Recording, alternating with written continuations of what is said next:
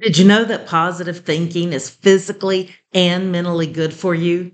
According to a Harvard Health study, you can literally live years longer just by being optimistic. In fact, having positive thoughts is linked to lower blood pressure, better stress management, and greater resistance to getting sick. It can also put you in a good mood. Look, I'm not naive enough to believe that everything in life is all good, but I am smart enough to know that if you don't find the good, the good won't always find you. So, how do you find the good? Well, you start with the little things. One positive thought can put you in a good mood. And when you're in a good mood, well, you tend to say and do good things. And when you say and do good things, guess what? You get better results than when you don't. So, focus on what you can control instead of what you can't and live a healthier, happier, and longer life. Hi, I'm Susan Hite with your Monday Motivational Minute.